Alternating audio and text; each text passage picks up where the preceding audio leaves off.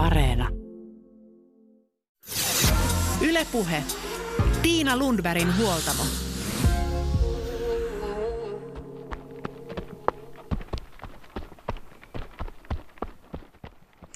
Polkujuoksu on lisännyt suosiotaan tasaisella tahdilla. Syitä voi hakea esimerkiksi laajemmasta terveysliikunta- ja treenibuumista tai sitten siitä, että moni on jo maratoninsa juossut ja haluaa siirtyä monimuotoisemman harjoittelun pariin. Tai siksi, että juokseminen asfalttipinnoilla on rankkaa jaloille. No, oli syy mikä tahansa, poluilla on vilskettä. Myös suunnistuksen suosio kuntoilulajina on ollut kasvussa viimeisen vuosikymmenen ajan. Sen voi nähdä puolestaan Jukolan ja Venlojen viestissä, jossa harrastajajoukkueiden määrä on kasvanut lähes räjähdysmäisesti viimeisen vuosikymmenen ajan. Metsä ja luonto siis vetävät kuntoilijoita puolensa, mikä on toki hyvä asia, sillä metsän terveysvaikutukset ovat kiistattomat. Tänään huoltamolla otetaankin haltuun polut ja rastit. Aluksi lähdetään Suomen ladun polkujuoksuasiantuntija Wilhelm Steenbackan kanssa Helsingin keskuspuistoon polkujuoksun merkeissä ja sitten saadaan huippusuunnistaja Sofia Haajasen vinkit muun muassa eksymisen varalle. Sofia avaa myös sitä, miten huippusuunnistajat treenaavat ja kertoo omasta polustaan suunnistajaksi ja valmentajaksi. Maailma paranee puhumalla. Polkujuoksun asiantuntija Suomen ladulla äh, Wilhelm Steenbakka. Mihin juostaa? No sinne, minne jalka vie ja katse vie. Me ollaan tällaisella avokallioalueella. Menikö oikein, oikein tota, tämä maastokuvaus? Meni aivan oikein joo. Meillä on 360 astetta tässä, minne, mihin me voidaan kääntyä ja lähteä pinkomaan. Mikä on erityisesti huomioon otettava, just jos nyt kun tästä lähdetään kohti tuota seuraavaa, seuraavaa kalliota, tässä on pientä, pientä metsikköä välissä? No tämmöisellä aurinkoisena päivänä, niin sen kun vaan mennään, mahtavaa, mahtavaa keliä ja kiva juosta kalliota pitkin, mutta jos on märkää, niin on liukasta, että kannattaa erityisesti huomioida kaltevalla alustalla ja alamäissä. No jos joku haluaisi nyt tuosta valmiiksi suunnitellulta pyörä ulkoilupolulta hypätä tänne vähän villimmän luonnon pariin, niin miten se kannattaa tehdä? No, tämä on vähän yksilöllinen kysymys, että haluaako suunnitella reittinsä etukäteen ja, ja katsoa kartasta. Meillä on aika hyviä karttapalveluja saatavilla.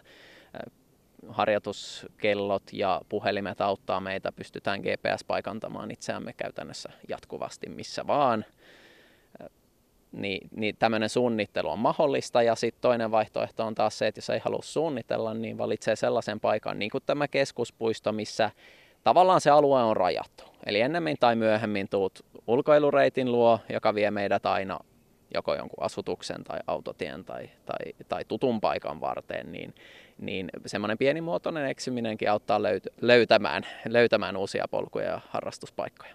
Niin sitten eksymistä ei ehkä kannata pelätä, koska se, se, se voi viedä myös jonkun uuden luo. Kyllä näin on. Toki siinä pitää, pitää tavallaan miettiä, että kuinka paljon on aikaa käydä lenkillä. Jos on tiukka aikataulu, niin ei kannata ehkä u- u- uuteen isoon metsään mennä.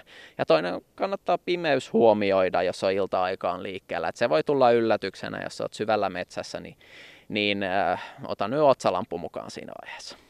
Mitä se sitten kertoo, kertoo tästä ajasta, että ihmiset haluaa liikkua metsässä, luonnossa entistä enemmän? Se liittyy siihen, että meillä liikuntakulttuurilta halutaan ei ainoastaan sitä, että pistetään omaa energiaa ja saadaan hikeä vastapainoksi, vaan me halutaan jotain muuta. Terveyshyödyt on yksi juttu, mitä metsä tarjoaa. Toinen on se koke- kokemuksellisuus ja se irtautuminen arjesta. Tavallaan se, kun me liikutaan metsässä, niin me joudutaan aistimaan ja lukemaan metsää sekä sen eteen, että pysytään pystyssä, että jotta löydämme perille, perille minne ollaan menossa. Ja, ja tämä on semmoinen, semmoinen tuota, ilmiö, missä, missä ihminen kokee virkistyvänsä eri tavalla kuin jos mennään tuttua katua tai ulkoilureittiä, jolloin ne ajatukset helposti pyörii niiden arjen velvollisuuksien ja työasioiden tai, tai muiden, muiden tota, askareiden ympärillä. Mitäs jos suunnistetaan tonne päin? Tässä alkaa tulla aika kuuma. Aurinko porottaa tänään aika, aika lämpimästi näillä avokallioilla. Sopii oikein hyvin. Kumpi menee edeltä? No meessä, niin mä katon vähän, että miten sä vedät noi kivikot tosta. Noin, yes.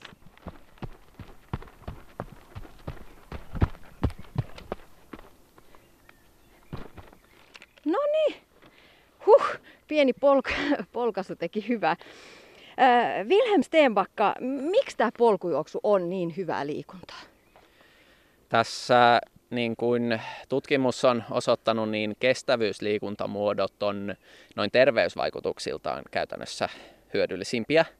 Meillä on hiihto, juoksu, uinti on tämmöisiä todella hyödyllisiä. Sitten tässä tulee tavallaan tämä aiemmin mainittu arjesta irtautuminen tuo sen rentoutumisen viikkoon, joka kyllä niin hektisessä elämänrytmissä on erittäin hyväksi ihmiselle. Sitten tässä on, on tuota polkujuoksu, jos mietitään ihan verrattaessa pyöräilyyn tai, tai tuota, kävelylenkkeilyyn, muuhun juoksuun, niin tässä tulee semmoisia pieniä asentovariaatioita, tasapainon hakemista, jatkuvaa kropan kontrollointia, mikä pidemmän päälle on ihmiselle keholle hyväksi. Toki tietyn, tietyn pienen kaatumis- tai, tai nyrjäyttämisriskin kanssa, että sekin pitää huomioida. No mitä käytännön asioita sitten pitää ottaa huomioon, jos lähtee poluille juoksemaan? No, että on valmistautunut niin pitkälle lenkille kuin aikoo tehdä. Varusteet kelin mukaan, kostea tai märkä ilma tarkoittaa, että todennäköisesti juoksijakin tulee vähän rapautumaan tai kastumaan.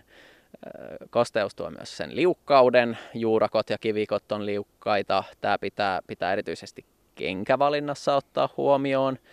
Sitten jos on, on, on tuota nilkkojen tai polvien kanssa haasteita, vammoja, niin ei tämä polkujuoksu päästä sinua silloin helpolla. Et se pitää ottaa huomioon ja ottaa rauhallisesti semmoiset paikat, kun on, on tuota kaltevaa alustaa ja paljon vääntöä, vääntöä kohdistuu jalkoihin.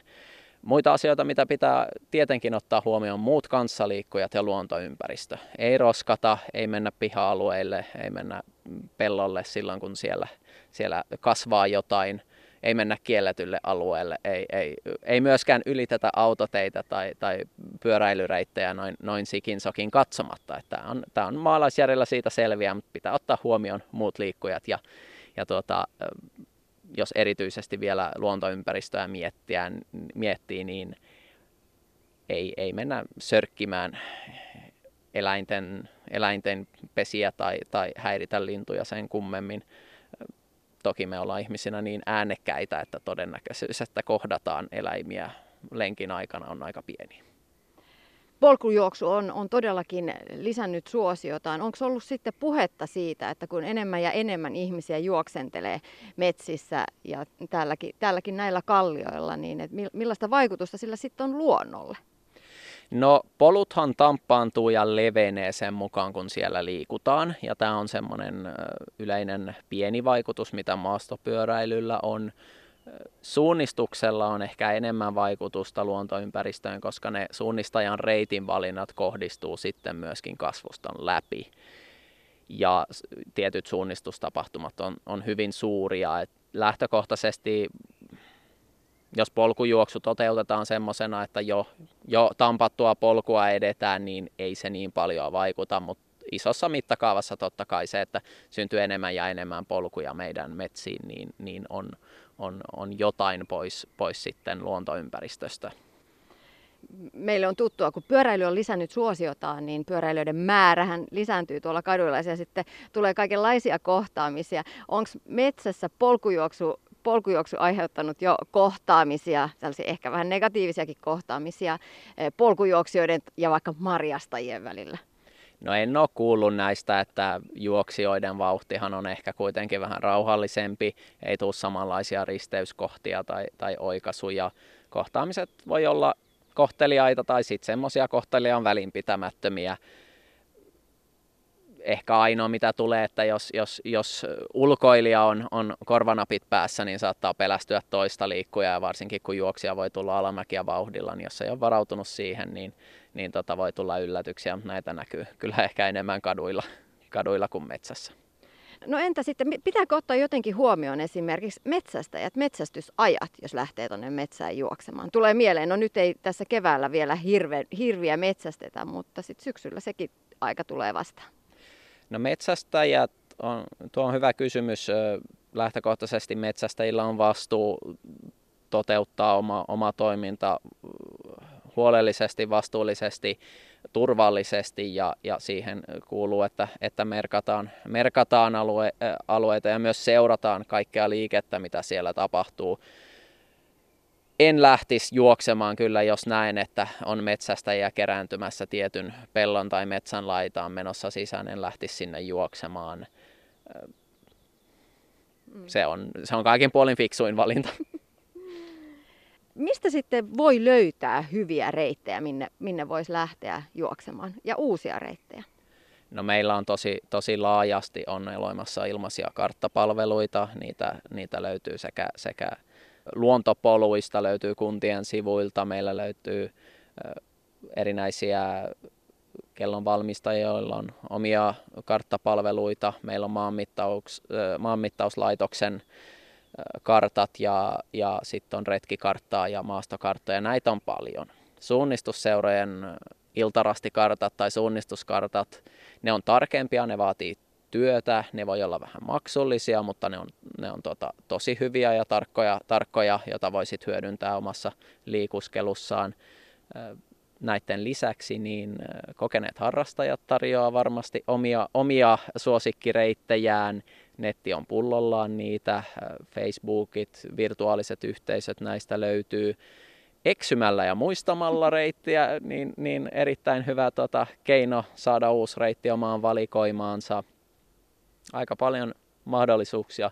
Juoksutapahtumien reitit on sellaiset, mitkä yleensä julkaistaan etukäteen ja, ja on ehkä tapahtuman jälkeenkin sitten hetken aikaa merkattuna ja sen merkkauksen, kun, kun tapahtuman järjestäjä ottaa merkkauksen pois, niin siinä kun on, on kerran käynyt sen juoksemassa, niin voi haastaa omaa muistia käydä uudestaan. Niin ja sitten myös suosiota on lisänneet tästä yhteislenkit, polkujuoksuryhmät. Joo, tämä on tavallaan se, että meillä, meillä on organisoitua liikuntaa, on tapahtunut seuroissa, myös yksityisellä sektorilla, viime vuosikymmenen, äh, vuosikymmeninä enemmän ja enemmän. Näiden rinnalle on tullut tämmöiset virtuaalise, virtuaalisesti kerääntyvät vapaamuotoiset tai löyhät, löyhät liikkumisyhteisöt. Ja yhteislenkkiryhmät on yksi esimerkki näistä. Ei ainoastaan juoksussa, vaan polkujuoksussa, vaan hyvin monessa muussa, esimerkiksi just maastopyöräilyt, monet toiminnalliset lihaskuntoharjoittelun muodot myös toteuttaa tämmöisiä avoimet treenit paikassa A tai paikassa B. Nämä on tavallaan tämmöisiä liikkumisen organisoitumisen muutoksen ilmiöitä. Ja sehän on tavallaan sit harrastajan etu, että on helppo lähteä mukaan silloin, kun itselle sopii ja, ja missä itselle sopii. Wilhelm Stenbacka, mitä sä sanot, mitä eri fyysisiä ominaisuuksia polkujuoksu sitten itsessään kehittää? No se kehittää kyllä tätä meidän aerobista suorituskykyä, kuntotekijöitä, niin kuin kaikki kestävyysliikuntalajit. Toki tässä pitää ottaa huomioon se, että polkujuoksu voi olla sekoituskävelyä ja juoksua ja, ja lähinnä siinä jalkasin liikutaan ja, ja se on aika raskas liikuntamuoto, varsinkin jos ei ole tottunut juoksemaan. Mutta sitten kun siihen, siihen pääsee, niin kyllä se kunto kehittyy, sen ohella myöskin jonkunnäköinen ketteryys ja, ja koordinaatiokyky kehittyy, koska me väistämättä väistellään juuri, juuria, väistellään kiviä, hypätään pienen, pienten esteiden yli, puun runkojen yli. Jossain määrin myös meidän lihaskuntomme, liha, lihasten suorituskyky, sanotaan alaraajoissa, reisissä, pohkeissa, vähän sen valitun maaston mukaan myös pääsee kehittymään ja koetuksen, koettelemuksen kautta kehittymään, jos ei muuta. Mutta niin kuin sanoit, aluksi polkujuoksu voi olla aika rankkaa, kun siinä tulee rytmin muutoksia ja tulee erilaisia, erilaisia suunnanmuutoksia, hypi, noustaan nopeasti kalliolle, hypätään kiven yli, juuren yli, kaatuneen puun yli. Se on aika rankkaa. Miten omaa polkujuoksukuntoa voi kehittää muutakin, muuta kuin juoksevalla poluilla? No se on se perusta tietenkin, että käydään, käydään lenkillä ja haastetaan sitä omaa kuntoa.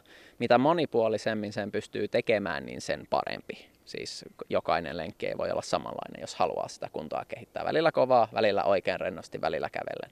Muuten niin lihaskuntoharjoittelu ei ole olemassa käytännössä mitään, mitään liikuntamuotoa, missä hyvät, kuntoiset vatsa- ja selkälihakset ja keskivartalon lihakset ei olisi merkittäviä. Erittäin hyvä tähän jalkojen vahvistaminen, ylipäätänsä niin kuin lihaskunnan vahvistaminen, jotta me väsyneenäkin jaksetaan polkea näiden esteiden yli on tärkeää. En kuitenkaan unohtaisi, että jos on innokas polkujuoksija, niin kannattaa käydä välillä muitakin kestävyysliikuntamuotoja harrastamassa. Uinti on, on, on hyvää palauttelua keholle. Sitten pyöräilyssä vahvistuu reidet aika kivasti. Talvella hiihtäminen on tosi monipuolinen juttu kaikin puolin. Ja myös, myös kovalla alustalla, sileällä alustalla juokseminen on hyödyllistä. Se nimittäin iskutus, mikä siinä tulee, on, on nopeampaa, joka tarkoittaa, että me pystytään nopeutta ylläpitämään ja kehittämään sileällä paljon paremmin kuin täällä metsässä. Tämä voi olla pidemmän päälle vähän semmoista puurouttavaa ja puuduttavaa. Miten sitten tämä juoksutekniikka eroaa ihan tuommoisesta perinteisestä, perinteisestä juoksusta? Perusasiat, mitkä liittyy ryhtiin, tas, tasapainoon ja erityisesti keskivartalon ja lantion tukeen on aivan samoja, ihan sama missä juostaan.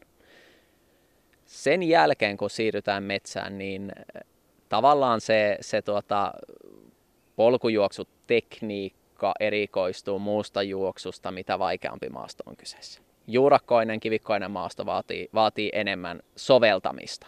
Eli me sovelletaan maastossa sitä juoksutekniikkaa sen maaston mukaan. Mitä vaikeampaa, sitä lyhyemmällä askeleella mennään ja sitä tiheämmällä askelrytmillä. Sitten taas kun tulee helppoa pätkää, missä ei ole niinkään haasteita tai esteitä, voidaan rullata hyvin normaalin tyyppisesti. Ne ehkä erikoispiirteet, mitkä tässä tulee, on, että joudutaan katsetta suuntaamaan alaspäin. Katse lukee jatkuvasti maastoa. Me tämän katseen tulkinnan mukaan asetetaan jalkoja jatkuvasti mahdollisimman fiksulla tavalla sinne polulle teknisesti niin joudumme vähän askelta nostamaan enemmän, siis jalkoja nostamaan enemmän polulla, kun siellä on enemmän tavaraa yksinkertaisesti, jonka yli meidän pitää päästä. Mihin se katse pitäisi suunnata? Muutama metri eteenpäin. Joskus on itse huomannut sen, että yhtäkkiä meneekin vaan tälle ihan kippurassa selkäkyyryssä ja niska, niska samassa asennossa kuin läppäri ja näpyttelisi. Joo, meidän pitäisi vähän, vähän sen mukaan, että mitä vauhtia mennään – Ylämäessä se katse on todennäköisesti vähän lähempänä, koska, koska ollaan ylipäätänsä vähän etukumarassa asennossa, mutta tasaisella ja alamäessä niin etuviistossa seurailee polkua. Minulla henkilökohtaisesti jossain siellä sanotaan 5 ja 10 metrin välissä, riippuen kuinka tekninen ja vaikea maaston kohta on kyseessä. No entä sitten nämä nilkat ja polvet? Mainitsit jo, että, että ne saattaa joissain paikoissa joutua vähän koville. Jos on ongelmia nilkkoja polvien kanssa, niin mitä asioita pitäisi ottaa huomioon?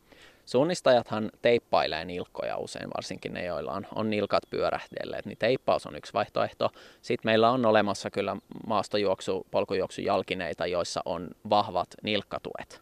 Ne ei välttämättä ole niin mukavia juo, juoksuun, mutta ne ainakin huolehtii siitä, että nilkka pysyy hyvin paikallaan.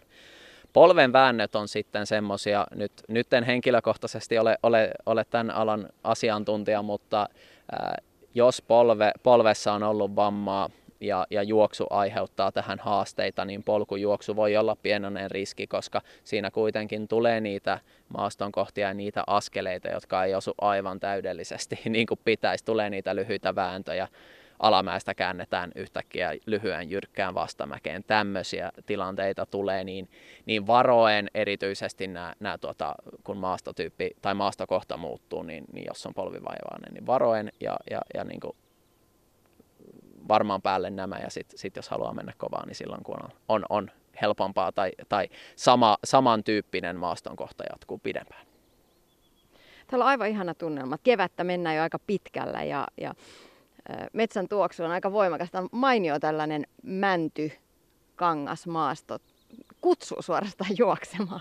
Tämä on keskuspuisto on niin lähellä kaupun, Helsingin keskustaa ja täällä kuitenkin on niin paljon liikkujia, että aluskasvillisuutta ei paljon ole.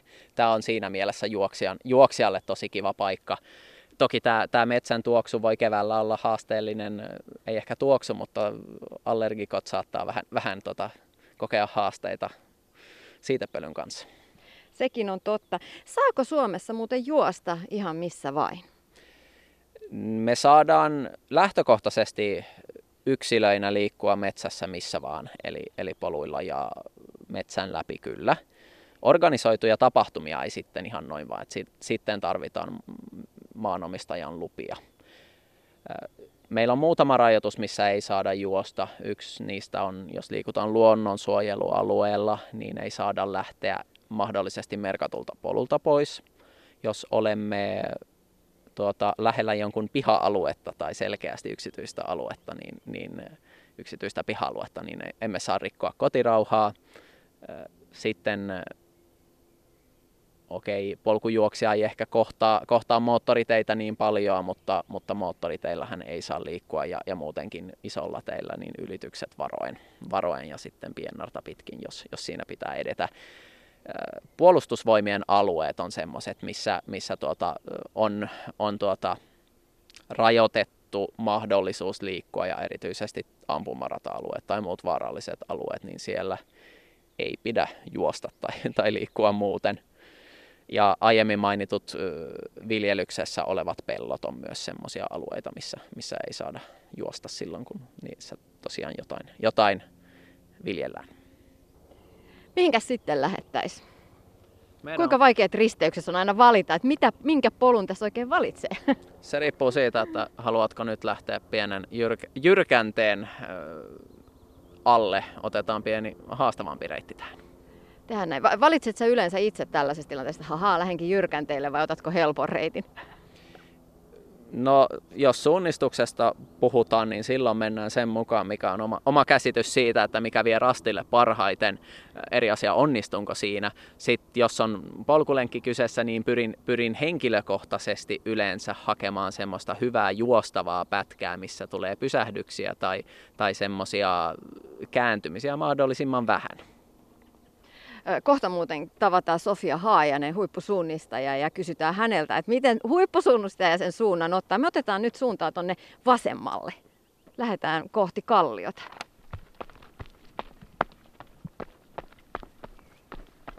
Oh, ihania kukkia kasvaa täällä, mutta orvokkeja. En tiedä, tämä nyt meni kyllä jo enemmän, enemmän tällaiseksi suoraksi suunnan ottamiseksi. Wilhelm Steenbakka, mikä, mikä on hienoin paikka, missä olet itse juossut?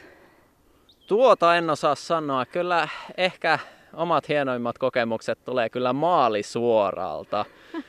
ehkä jokunen Olympiastadionin maalisuora voi olla semmonen. Sitten semmosia maastoja, niin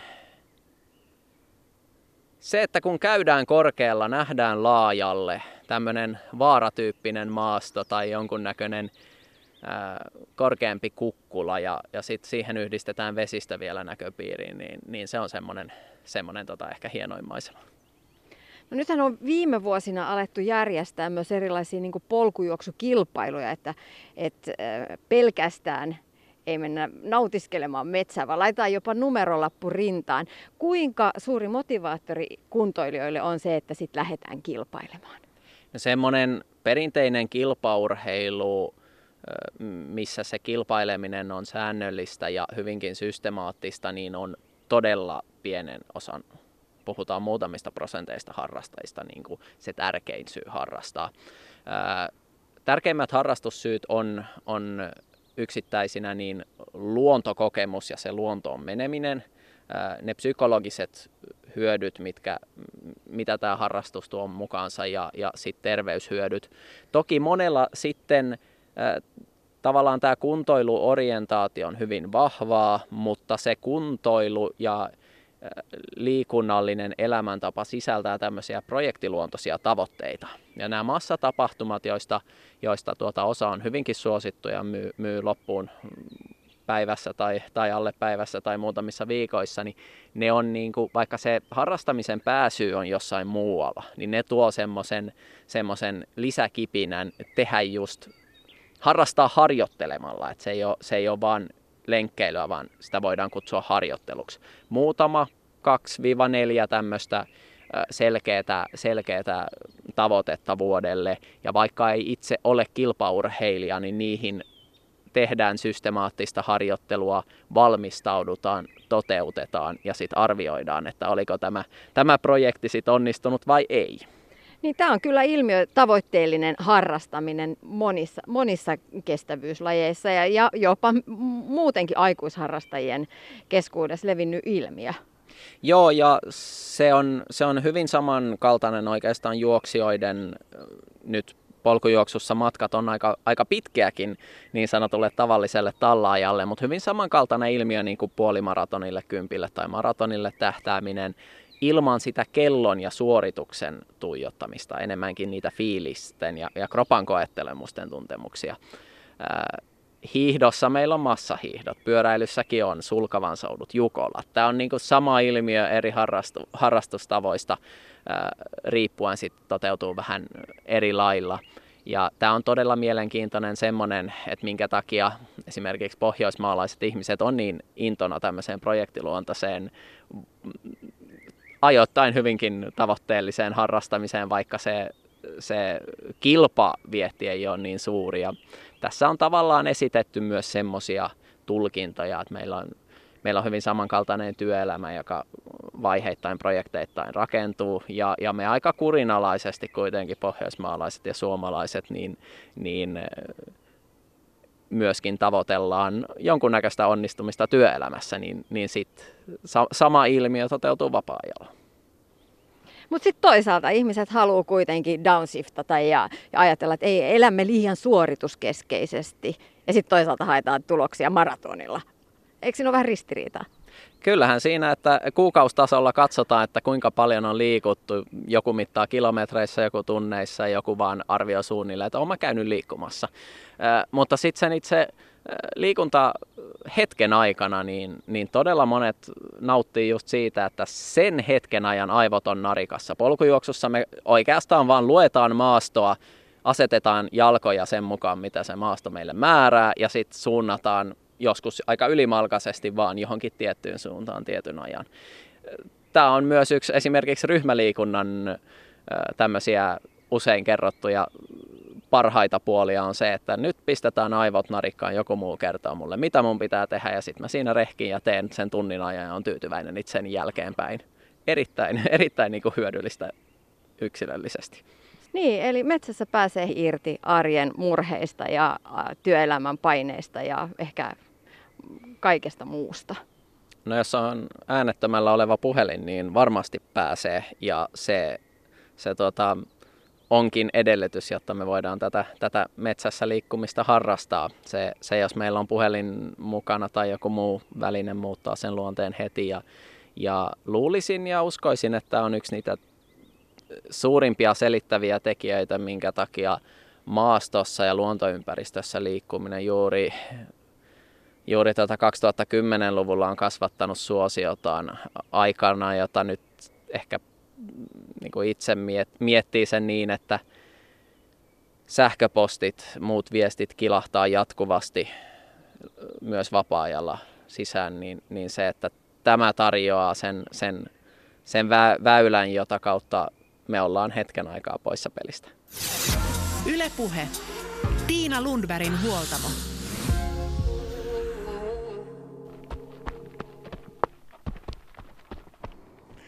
Keskuspuiston treenaamaan jäi polkujuoksuasiantuntija Wilhelm Stenbakka Suomen ladusta. Metlan tutkimuksessa, Metsän tutkimuslaitoksen tutkimuksissa on selvitetty, että jo viisi minuuttia metsässä riittää kohentamaan mielialaa. Myös metsän äänet ja tuoksut vaikuttavat hyvinvointiin. Metsä on mahtava stressilääke.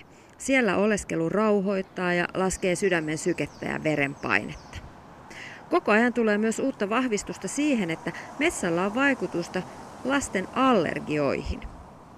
Nopea kaupungistuminen on voinut köyhdyttää ihmisten mikrobistoa, kertoo kliinisen allergologian emeritusprofessori Tari Haahtela. Tämä on hänen mukaansa yhteydessä allergioiden, astman, diabeteksen ja jopa Alzheimerin taudin lisääntymiseen. Tari Haahtelan mielestä jokaisen kannattaisi lisätä omaa kosketustaan luontoon. Hän antaa esimerkkejä. Liiku luonnossa, tuota jotain omaa ruokapöytään ainakin kesäaikaan, vaikkapa omalla takapihalla, terassilla tai kukkaruukussa. Eli nyrkkisääntönä, liiku metsässä ja tongin multaa. Nyt Huoltamolla lähdetään metsään huippusuunnistaja, opettaja ja valmentaja Sofia Haajasen kanssa. Mitä suunnistajat tuomivat polkujuoksubuumista? Yle Puhe.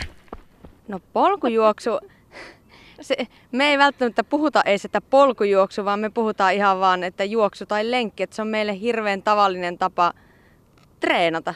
Et monesti hakeudutaankin ennemmin, että ei hakeuduta millekään asfalttireiteille tai tasaisille tämmöisille ulkoiluväylille, vaan hakeudutaan niille poluille ja me ollaan hakeuduttu aina sinne poluille.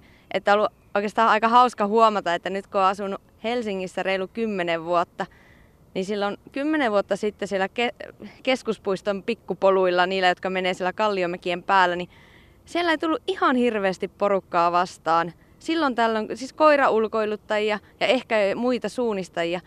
Mutta sitten alkoi vähitellen tulla maastopyöräilijöitä ja nykyään näkyy ihan niinku selvästi tämä polkujuoksubuumi ja tämä muodikkuus, että siellä niinku tulee välillä semmoisia oikein polkujuoksuletkoja vastaan. Valitseeko suunnistaja polun vai sit mennäänkö polun vieressä? Semmoisena peruslenkkimuotona mennään paljon polulla. Et sitten, sitten kun sitten kun ollaan kartan kanssa, niin sitten mennään sieltä, mistä on nopein mennä sinne seuraavalle rastille. Et vähemmän, jonkun verran toki käytetään sellaistakin, että tehdään vaan niinku fyysisenä treeninä metsässä juoksua ilman karttaa, mutta yleensä, yleensä sitten se on, että jos mennään niinku niin sanotusti umpimetsässä, niin sitten mennään kartan kanssa. Mikä sinua vetää metsään treenaamaan, juoksemaan, suunnistamaan? Siinä on varmasti aika montakin eri asiaa, mikä siinä on. Varmaan, varmaan yksi syy on vaan se, että kun siellä on aina ollut, niin sinne kaipaa. Että ihan Helsingin keskustassakin asuin varmaan yhdeksän vuotta ja sieltä vaan niin kuin, se oli aina lyhin reitti keskuspuisto. Et, et jotenkin pääsee piiloon muilta ja muitte, muut, muut pääsee piiloon. Minä, mä menen piiloon niiltä ja jotenkin se rauha ja se vaihtelevuus ja siellä on erilainen tunnelma, semmoinen seesteisyys. Siellä jotenkin niin kuin vähän se arki pysähtyy. Miten susta alun perin tuli suunnista ja miten se valikoitu sun lajiksi? Mä oon hirveän tavallinen tarina. Nimittäin suunnistaja perhe, isä on suunnistanut aina ja kaikki muut perheessä sisarukset suunnisti myös. Äiti nyt ei, äiti nyt ei osaa suunnistaa, mutta oli aina mukana reissuissa ja kannusti. Ja lapsena mentiin aina iltarasteille.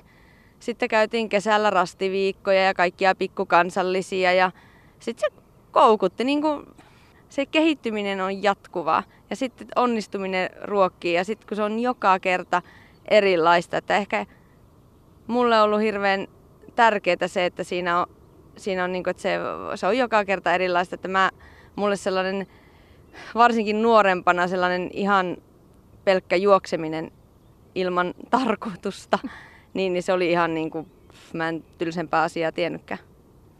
No mikä, jos sä muistelet lapsuutta ja nuoruusaikaa, niin mikä on hienoin muisto lapsuuden suunnistuskisoista tai tapahtumista? On, no rastiviikot. Siellä oli joka päivä tai lähes joka päivä kilpailu. Sitten oli kaikki kaverit ja sitten siellä pellolla kontattiin päivä ja seuraavana päivänä uudestaan. Siis ne on ihan ehdottomasti ne rastiviikot on ollut se, mikä itsellä on ollut niin kuin ne hienoimmat kokemukset. Millaisessa metsässä sä viihdyt parhaiten? Sellaisessa tosi korpimaisessa, missä ei juurikaan oikeastaan polkuja ole. Et kyllä ne on sitten, ne on ehkä ne niin kaikista hienoimmat paikat. Että ei tarvitsisi välttämättä nähdä ketään muita, muita ihmisiä. Jonkun kaverin kanssa on monesti kiva mennä tai oma avopuolison kanssa. Että monesti jos ollaankin, ajetaan vaikka Suomessa jonnekin kaverin häihin tai sukulaisiin tai johonkin, niin aina, aina pitää katsoa, että osuuko reitille joku kansallispuisto tai muu hieno lenkkikohde ja sitten se niin kuin lasketaan siihen, että se treeni tehdään sitten siellä. Missä sä nykyään sitten pääasiassa treenaat? No sekin vaihtelee tietenkin ihan hirveästi, että keskuspuistossa edelleen teen paljon perustreeniä. No silloin kun on kotona, niin käyn paljon Nuuksiossa tai Siponkorvessa maastossa. Mutta sitten käyn paljon leireillä, missä suunnistetaan talvisaikaan tietenkin kun on lunta, niin silloin, silloin jostain matolla tai hallissa ja tehdään voimatreeniä. Ja, mutta kyllä silloinkin juostaan poluilla, että ke- keskuspuistossa on paljon hy- tosi hyvässä kunnossa polut, koska on paljon koiraulkoiluttajia ja muita lenkkeilijöitä, joten ne on, ne on aika hyvässä kunnossa. Kenen kanssa sä treenaat? Tosi paljon yksin. Ja se, vaikka mä oon ihan todella ekstrovertti ihminen, tykkää olla ihmisten seurassa ja saan siitä voimaa, niin sitten mä välillä kyllä nautin tosi paljon siitä, että, että saa olla vaan ihan yksin. Mutta sitten jonkun verran just oman avopuolison kanssa ja sitten muiden suunnistajien. Millainen sitten on, Sofia Hajanen, sulle itselle sopiva maasto? Onko se tällaista kallio, kalliomaisemaa, missä me nyt istutaan, esimerkiksi kallion reunamalla? No joo, kyllä tällainenkin, tosiaan missä nyt ollaan tämmöisen avokalliomäen päällä, niin kyllä tällainen nopea kalliomaasto sopii mulle aika hyvin. Mutta sitten myös sellainen keski-eurooppalainen, hyväpohjainen, tosi mäkinen maasto, sellainenkin sopii mulle hyvin. No, nyt otetaan sitten kartta käteen kun kerran suunnistuksesta puhutaan, niin silloin pitää vähän tarkastella karttoja. Tässä on Nuuksion, Nuuksion kartta. Äh, ollaan tällä kartalla. Mitä tämä kartta esimerkiksi kertoo sulle tästä maastosta tälle heti ensi, ensi vilkaisulla?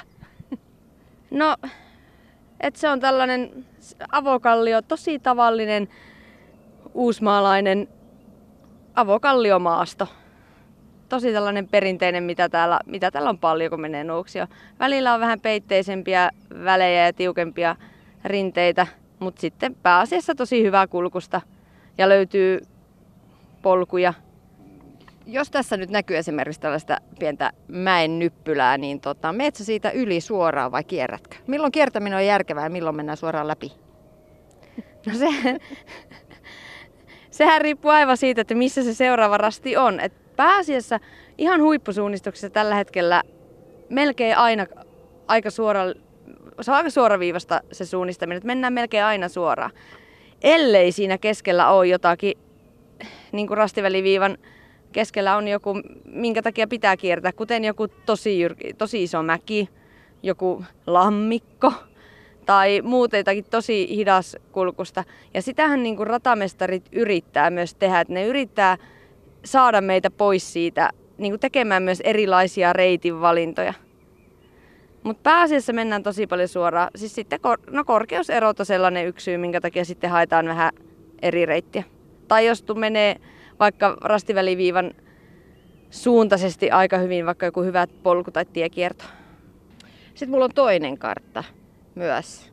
Tässä näkyy jopa rastipisteet. Nyt jos lähettäisiin tästä kutosrastilta kohti tuota seiskaa, niin millaisen, millaisen, millaisen reitin valinnan tekisit? Me ollaan tässä nyt Meilahdessa. No joo, siis tämähän on sprinttikartta, jossa on hiukan myös tämmöistä maastoa välissä. Niin a, se syy, minkä takia tässä poiketaan reitiltä on se, että rasti on tuolla rakennusten välissä, joten, ja niistä nyt ei pääse läpi. Niin mä menisin ihan tuolta vähän pohjoiskautta, mutta mahdollisimman lähellä nytkin viivaa, koska tässä on metsää, mutta mun on pakko kiertää tuonne talojen taakse, että mä pääsen sinne rastille. Mutta jos kuvitellaan, että rasti olisi tuossa talon toisella puolella, ettei tarvitsisi puikata tuolta tonne väliin, niin silloin, aika, silloin sinne pitäisi mennä suoraan. Mutta tässäkin näkee, että tässä on noita teitä, niin olisiko se helpompi ottaa, ottaa tuosta noin reitti tien kautta, koska sitähän olisi huomattavasti nopeampi juosta? No helpompi se olisi, ja siis, no tässä tulee just se ero, että mikä on sitten huippusuunnistajalla ja kuntosuunnistajalla, että, että monesti sellainen niin kuin, siis kuntosuunnistaja ehdottomasti ottaisi ton, tosta ton polkukierron, ei, koska se menee, se on, ei kierrä liikaa. Ja onhan polulla on nopeampi juosta, mutta jos matkaa tulee monta sata metriä enemmän, niin sitten se vaan monta sata metriä juoksua se vie aikaa. Niin ja silloin jos taistellaan kelloa vastaan, niin silloin se, silloin se on kriittistä jokainen metri. Ja sitten taas kuntosuunnistajilla ehkä jopa nautitaan siitä matkanteosta. Niin, niinpä. Joo, kyllä me huipullakin nautitaan matkanteosta, vaikka se ei välttämättä välity, kun katsoo sitä meidän irvistystä, että me siitä nautitaan, mutta kyllä se pääasiassa on, se on jo jonkunlainen sadistinen nautinto se on. Mutta mun mielestä on hämmen, hämmästyttävää, että miten huippusuunnistaja pystyy juosta vaikka millaisessa maastossa tahansa ja silti lukemaan karttaa samalla siinä juostessa. Miten, miten te sen teette? Mä en tiedä, se on, se, on, no, se on harjoittelun tulos. Mä luulen, että jotenkin sitä sivusilmällä lukee sitä maastoa. Siis sehän tulee, aivan intu, intuitiivista se toimintaa. Niin, siis jotenkin sivusilmällä sitä kai lukee. Mutta ei se, aika harvoin siellä kuitenkaan loppupeleissä kaatuu. Ja sitten taas monesti se kulkukelpoisuus ei ole syy, miksi pitäisi vaikka pysähtyä lukemaan karttaa. Sitten se syy saattaa olla, että on joku tosi tekninen rastipiste tai, tai sitten oot epävarma, missä oot. No aloittelijalle on tosi vaikeaa ylipäätään löytää kartasta, että missä on. Miten, miten sä havainnoit esimerkiksi, Sofia, jos sä oot mennyt nyt vaikka, jos me otetaan nyt tämä kartta, mikä meillä on, niin jos on täällä mennyt tänne valkoiselle alueelle, eli ulos kartasta, niin miten löytää takaisin kartalle?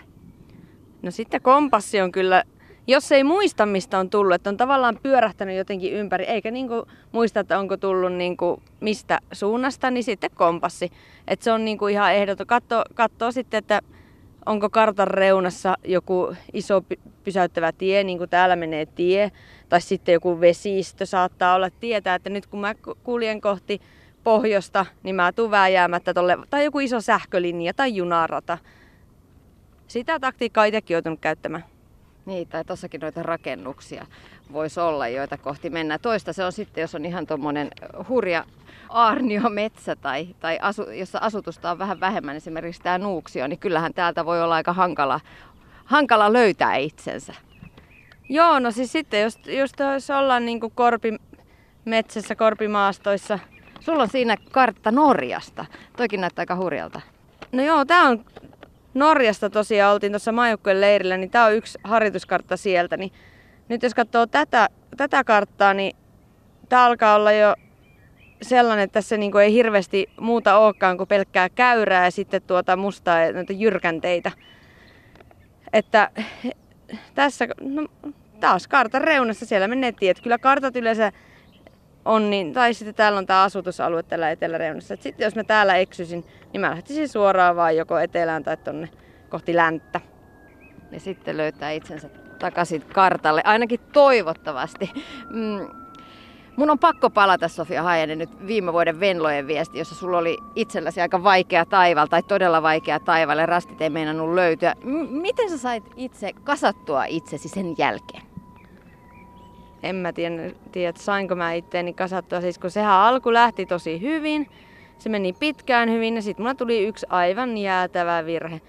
Siis suunnist, niin kuin, tällainen huippusuunnistajalle se, se on jo niin kuin eksyminen, että mä tein varmaan jonkun, olisiko se ollut neljä minuuttia.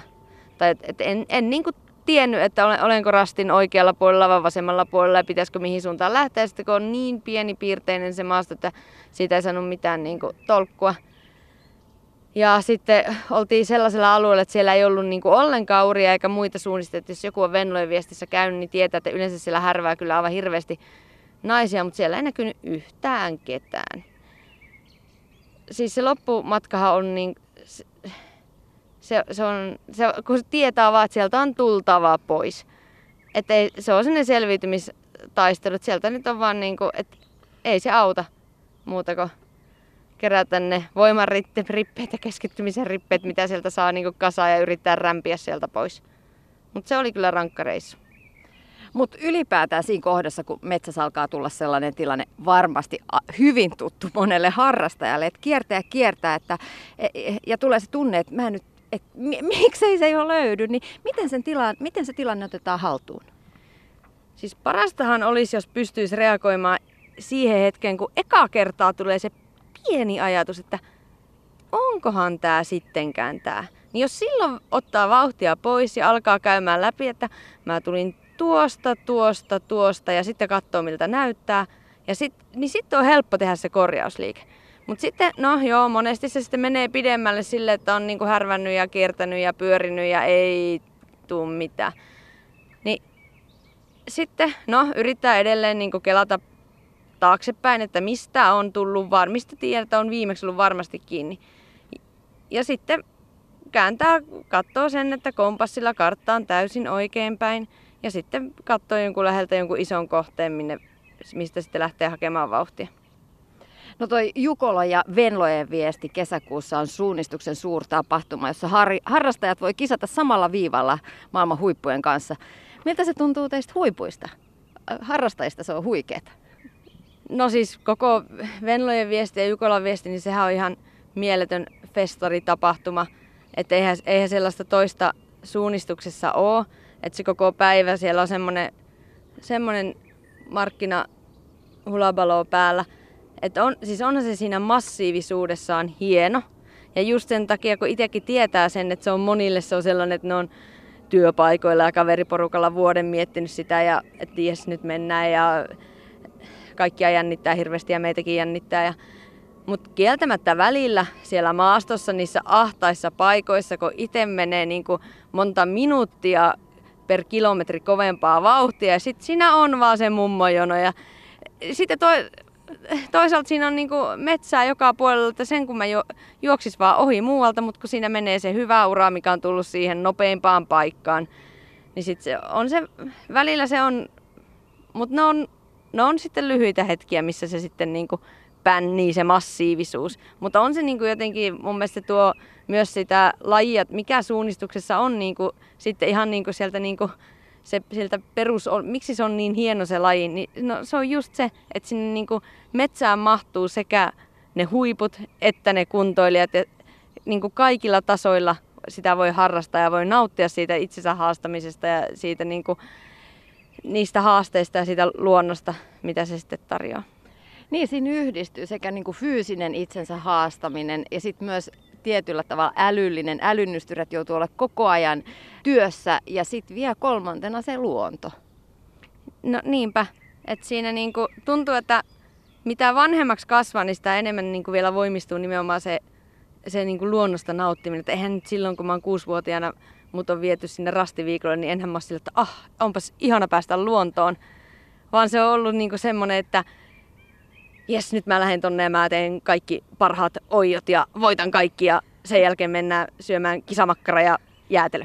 Et, että on se niinku muuttunut nyt hirveästi siitä, että nythän se on niinku se haaste, että saa ulos mitattua sen, mitä on talven aikana te- tehnyt ja että pystyy sillä, niinku, että sä menet fyysisesti limiteillä ja sitten, että sä pystyt niinku, se pysyy kasassa se suoritus ja sä tulet maaliin ja voit olla tyytyväinen siihen, että sä onnistut siinä sä saat pidettyä sen pään kasassa ja liput halkesi ja juoksu kulki ja se on sitten siinä. Mikä sun mielestä Venloja viestissä ja samalla Jukolassa on hienointa? No tuo just mistä puhuttiin, että se, se niinku yhdistää kaikki suunnistajat. Ihan, ihan maailman hu, huipusta sinne, jotka on aloittanut suurin piirtein edellisviikolla. Et siellä me ollaan kaikki samalla lailla sääriä myöten siellä mutapellon liejussa koko päivä ja koko yö. Kierretään tismalleen samat rastivälit, vaikkakin eri vauhtia ja tavallaan eri tavoitteilla, mutta kuitenkin kaikilla, kaikilla on se oma rata ja oma niin selätettävänä. Mutta suunnistus on lisännyt suosiota. Jukola kouluja on järjestetty suunnistusseuroissa, naisten suunnistuskouluja. Ää, mitä sä ajattelet Sofia Haajanen, että miksi suunnistus vetää just nyt?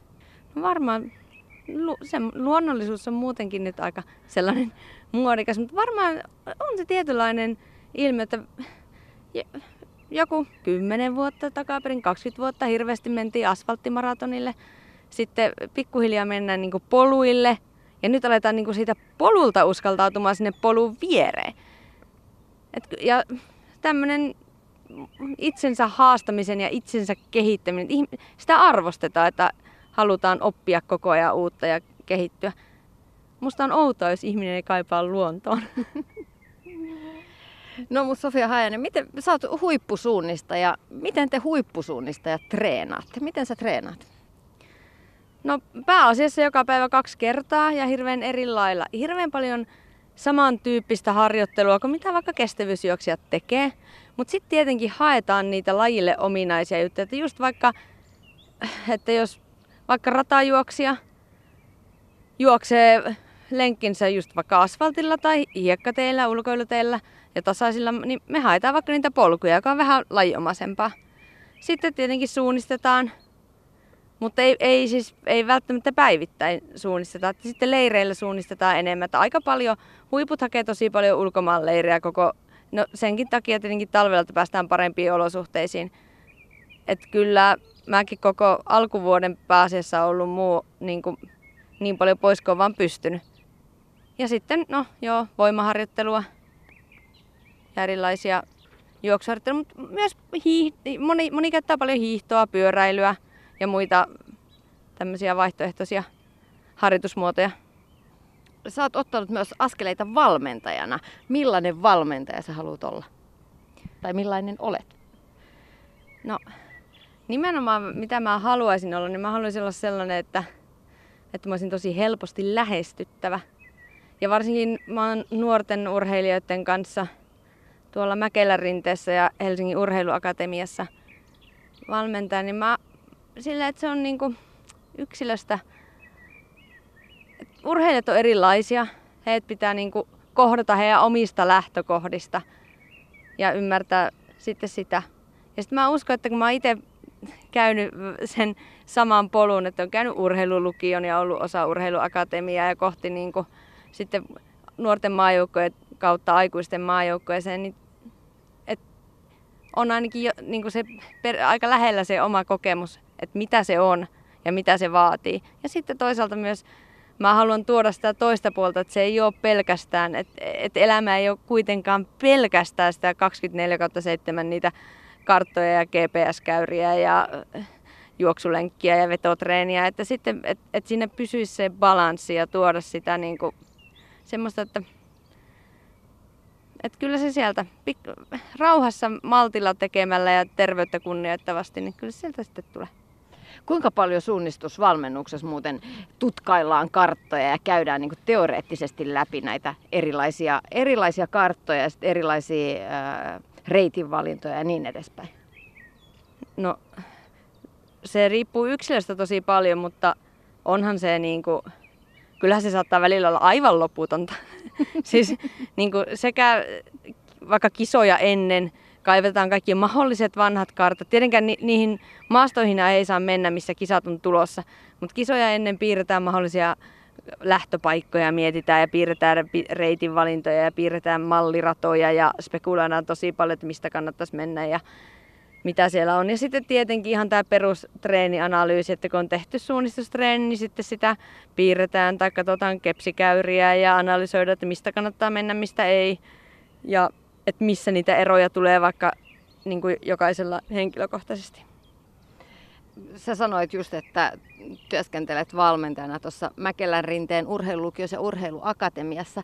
Tänä päivänä puhutaan paljon henkisen puolen valmennuksesta. Miten sä suhtaudut nuoriin urheilijoihin ja m- miten te otatte huomioon siellä tämän psyykkisen valmennuksen? No kyllä mä yritän sitä niin kuin, ehkä just niin kuin ymmärtää sitä, että jokainen urheilija, jokainen on niin kuin oma yksilönsä, jokainen on erilainen. Niin sen kautta se lähtökohta jo siihen valmennukseen ja siihen niin kuin valmennussuhteeseen on tietenkin että se, hyvä, se, että me ollaan monin, on niin kuin moni, urheilijoiden moninaisuus. Että vaikka me ollaan sama lajiryhmä, niin siellä on silti ja tietyllä lailla hyvin samanlaisia jotenkin sellainen niin kuin arvopohja ja sellainen elämänkatsomus on hyvin samanlainen, mutta silti me ollaan tosi niin kuin moninainen porukka. Ja sitten tietenkin ennen kisoja niin yrittää tsempata siihen niin kuin oikeaan tilaan, että kun toisille, toisia kannat, urheilijoita kannattaa enemmän silleen, niin kuin, että yrittää vähän niin kuin rauhoitella ja että, niin kuin, että, että se sitten malttaa ja on, o, niin kuin, ottaa niin kuin rentouden kautta ja toisille, toisille ehkä sopii enemmän semmoinen niin herättely. Niin, me ollaan erilaisia. Mistä se sitten löytyy se henkinen vahvuus, koska siitähän pitkälti on kysymys huippuurheilussakin, että, että saa sen oman henkisen kantin ja löytyy ne henkiset vahvuudet jokaiseen kisaan. Että tulee se, niin kuin joku hiihtäjä sanonut, pöliä päivä. Oletko Sofia Haajanen löytänyt omalta kohdaltasi ne, ne, ne tekijät, jotka tekee sen pöljän päivää, pääsee siihen flow kisassa?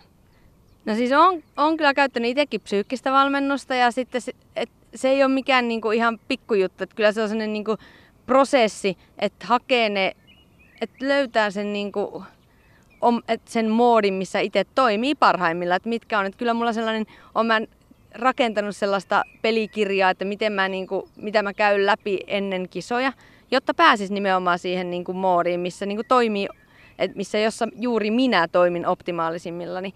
Ja ehkä niin kuin suunnistuksessa viehättää just se, että, että sitä ollaan siellä mettässä ihan yksin. Niin kuin keskimatkalla 35 minuuttia, pitkällä matkalla vähintään tunti vartti.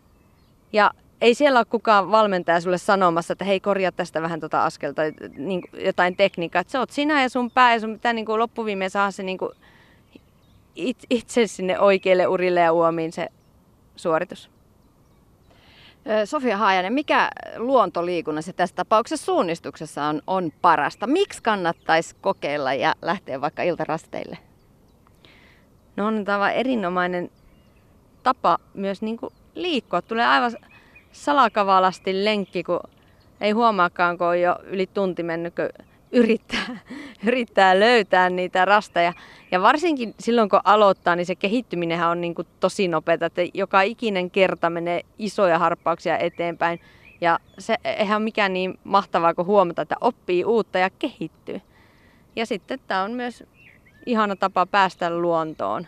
Ja ol, pääsee irti siitä, varsinkin jos arki on jotenkin hektistä ja semmoista rauhatonta, niin sä oot sitten vaan siellä sinä ja kartta ja kompassi ja mettä ja ne haasteet, mitä se sitten tarjoaa se rata. Ja onhan tässäkin ihan kiva istuskella näin aurinko, aurinkoisena päivänä lämpimällä kalliolla, kun linnut vaan laulaa ympärillä. Et voi se luonnossa oleminen olla tätäkin joskus vai mitä? Joo, ja t- tätähän se paljon onkin. Ja k- siis kyllä just niillä peruslenkeillä, kun juoksentelee vaan näillä mäkien päällisillä, niin sitähän se paljon on. Et siinä niinku, e, silloin kun ei suunnista. Silloin monesti kun suunnistaa, niin se fokus on niin paljon siinä suunnistamisessa, että ei, ei samalla lailla ehkä pysty nauttimaan kuin mitä sitten peruslenkeillä, kun täällä vaan lenkkeilee. Ja sitten, sitten muistaa myös se, että, että ei tarvitse mennä hirveän kauas myöskään siitä niin kuin omasta kotoa, niin monesti löytyy joku pieni metsäalue, mihin niin kuin pääsee. Ylepuhe. Tiina Lundbergin huoltamo.